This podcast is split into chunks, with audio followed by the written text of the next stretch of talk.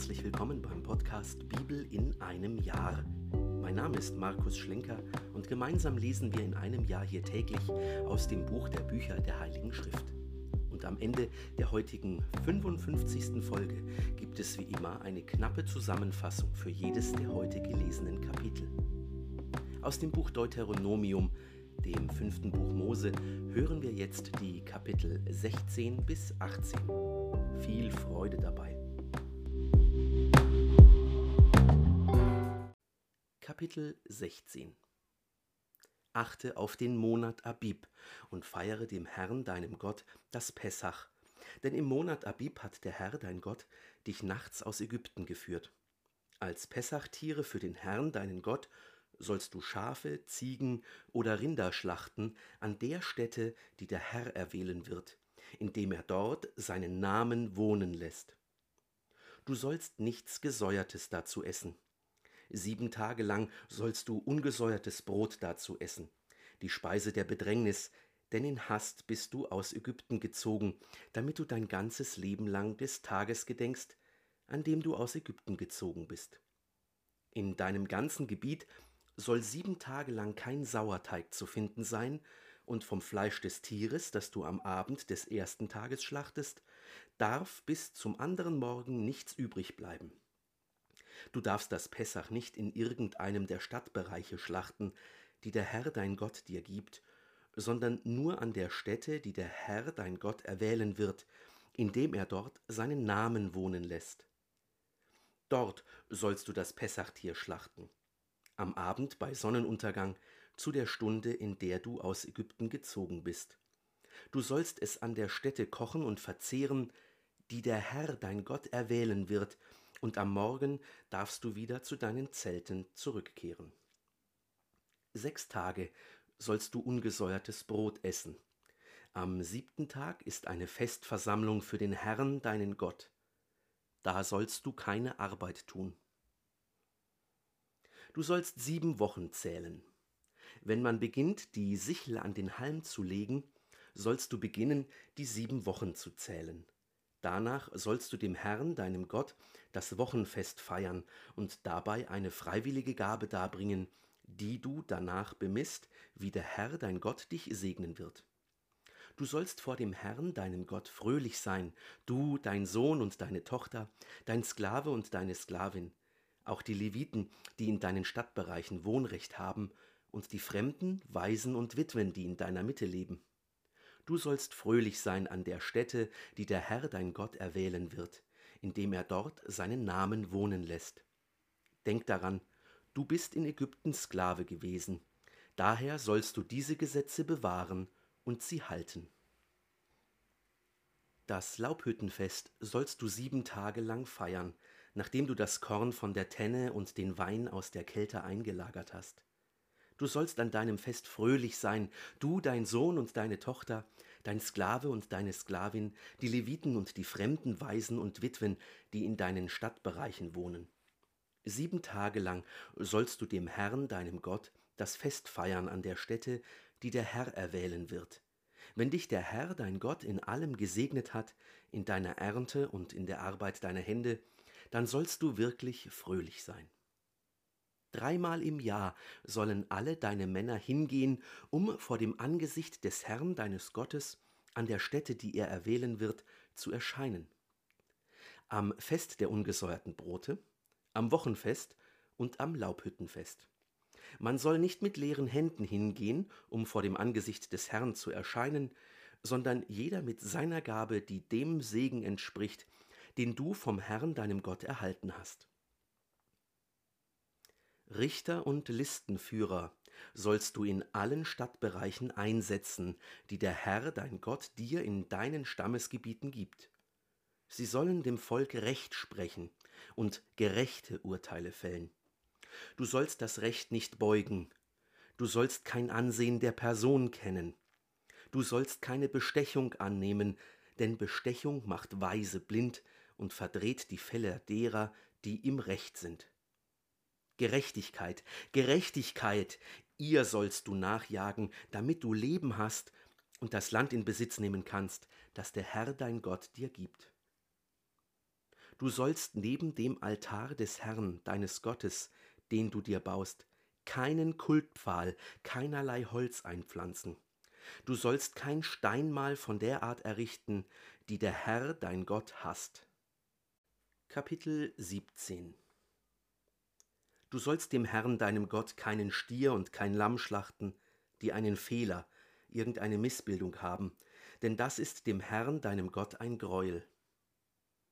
Wenn in deiner Mitte, in einem der Stadtbereiche, die der Herr dein Gott dir gibt, ein Mann oder auch eine Frau lebt, der tut, was in den Augen des Herrn deines Gottes böse ist, und sich über seinen Bund hinwegsetzt, wenn er hingeht, anderen Göttern dient und sich vor ihnen niederwirft, und zwar vor der Sonne, dem Mond oder dem ganzen Himmelsheer, was ich verboten habe, wenn dir das gemeldet wird, wenn du den Fall anhängig machst, genaue Ermittlungen anstellst und es sich zeigt, ja, es ist wahr, der Tatbestand steht fest, dieser Greuel ist in Israel geschehen, dann sollst du diesen Mann oder diese Frau, die den Frevel begangen haben, den Mann oder die Frau zu einem deiner Stadttore führen und steinigen, und sie sollen sterben. Wenn es um Leben oder Tod eines Angeklagten geht, darf er nur auf die Aussage von zwei oder drei Zeugen hin zum Tod verurteilt werden. Auf die Aussage eines einzigen Zeugen hin darf er nicht zum Tod verurteilt werden. Wenn er hingerichtet wird, sollen die Zeugen als erste ihre Hand gegen ihn erheben, dann erst das ganze Volk. Du sollst das Böse aus deiner Mitte wegschaffen. Wenn bei einem Verfahren wegen Mord, Eigentumsdelikt oder Körperverletzung, also wegen Streitsachen, über die in deinen Stadtbereichen entschieden werden darf, der Fall für dich zu ungewöhnlich liegt, dann sollst du dich aufmachen, zu der Stätte hinaufziehen, die der Herr erwählen wird, und vor die levitischen Priester und den Richter treten, der dann amtiert. Du sollst genaue Ermittlungen anstellen lassen, und sie sollen dir den Urteilsspruch verkünden. Dann sollst du dich an den Wortlaut des Spruchs halten, den sie dir an dieser Stätte, die der Herr erwählen wird, verkünden, und du sollst alles, was sie dich lehren, genau bewahren und es halten. An den Wortlaut der Weisung, die sie dich lehren, und an das Urteil, das sie fällen, sollst du dich halten. Von dem Spruch, den sie dir verkünden, sollst du weder rechts noch links abweichen. Wer aber so vermessen ist, auf den Priester, der dort steht, um vor dem Herrn, deinem Gott, Dienst zu tun, oder auf den Richter nicht zu hören, dieser Mann soll sterben. Du sollst das Böse aus Israel wegschaffen. Das ganze Volk soll davon hören, damit sie sich fürchten und nicht noch einmal so vermessen sind. Wenn du in das Land, das der Herr dein Gott dir gibt, hineingezogen bist, es in Besitz genommen hast, in ihm wohnst und dann sagst, ich will einen König über mich einsetzen, wie alle Völker in meiner Nachbarschaft, dann darfst du einen König über dich einsetzen, doch nur einen, den der Herr, dein Gott, auswählt. Nur aus der Mitte deiner Brüder darfst du einen König über dich einsetzen.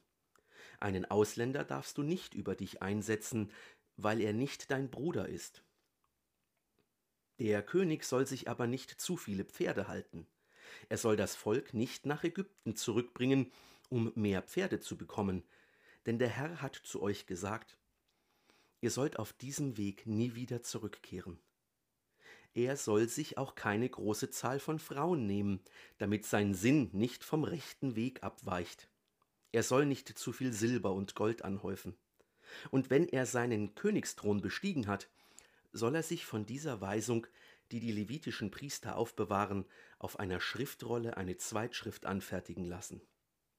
Sein Leben lang soll er die Weisung mit sich führen und in der Rolle lesen, damit er lernt, den Herrn, seinen Gott, zu fürchten, alle Worte dieser Weisung und diese Gesetze zu bewahren, sie zu halten, sein Herz nicht über seine Brüder zu erheben und von dem Gebot weder rechts noch links abzuweichen, damit er lange als König in Israels Mitte lebt, er und seine Nachkommen.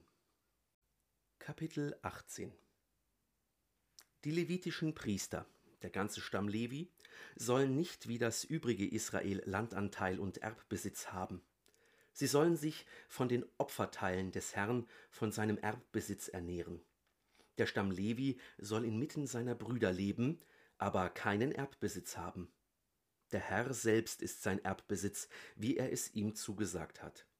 Und das ist das Recht, das die Priester gegenüber dem Volk haben, gegenüber denen, die ein Schlachtopfertier schlachten, sei es ein Stier oder ein Lamm.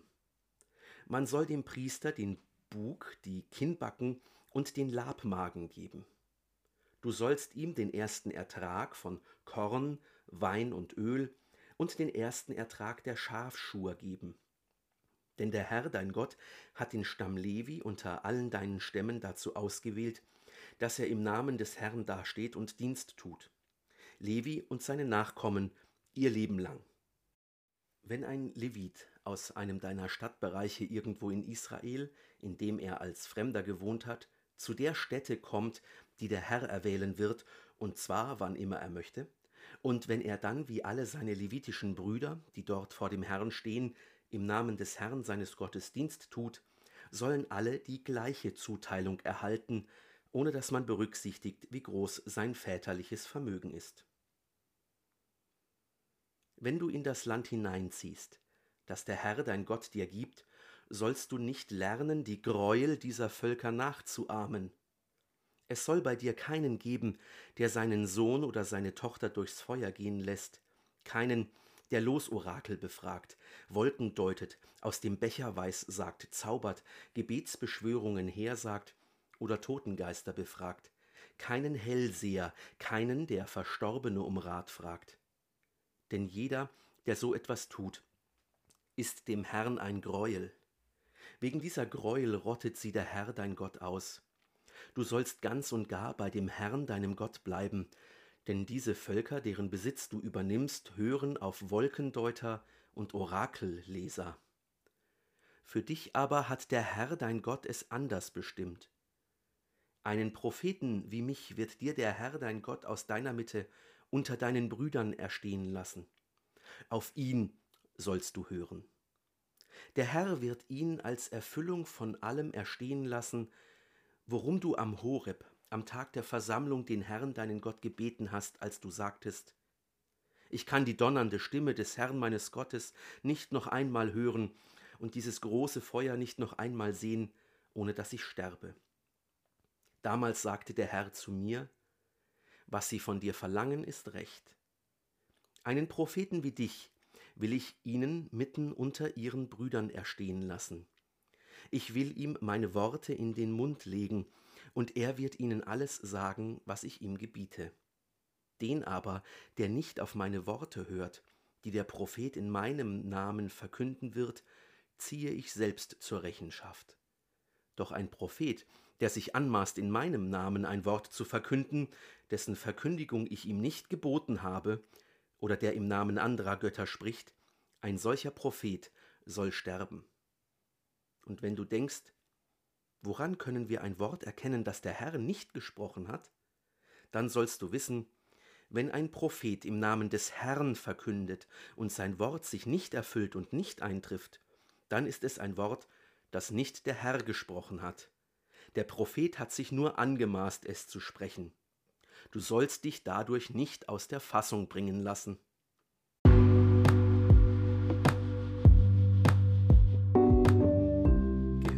Heute aus dem Buch Deuteronomium, dem fünften Buch Mose, die Kapitel 16 bis 18. Der Feiertag ist zu heiligen. In den Städten müssen ehrliche Richter ernannt werden. Fremde Kultstätten dürfen die Israeliten nicht errichten. Nur fehlerlose Tiere dürfen geopfert werden. Bei Todesstrafe ist es verboten, fremde Götter anzubeten. Auch der König muss dem Gesetz gehorchen. Jede Form des Aberglaubens ist verboten. Der Herr verheißt einen Propheten wie Mose, der Israel retten wird. Das war die 55. von 365 Folgen beim Podcast Bibel in einem Jahr. Schön, dass du heute dabei warst. Wenn es dir gefallen hat, dann empfehle diesen Podcast gerne weiter.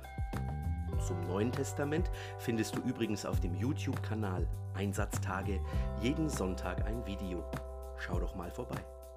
Und bis zum nächsten Mal wünsche ich dir alles Gute und Gottes reichen Segen.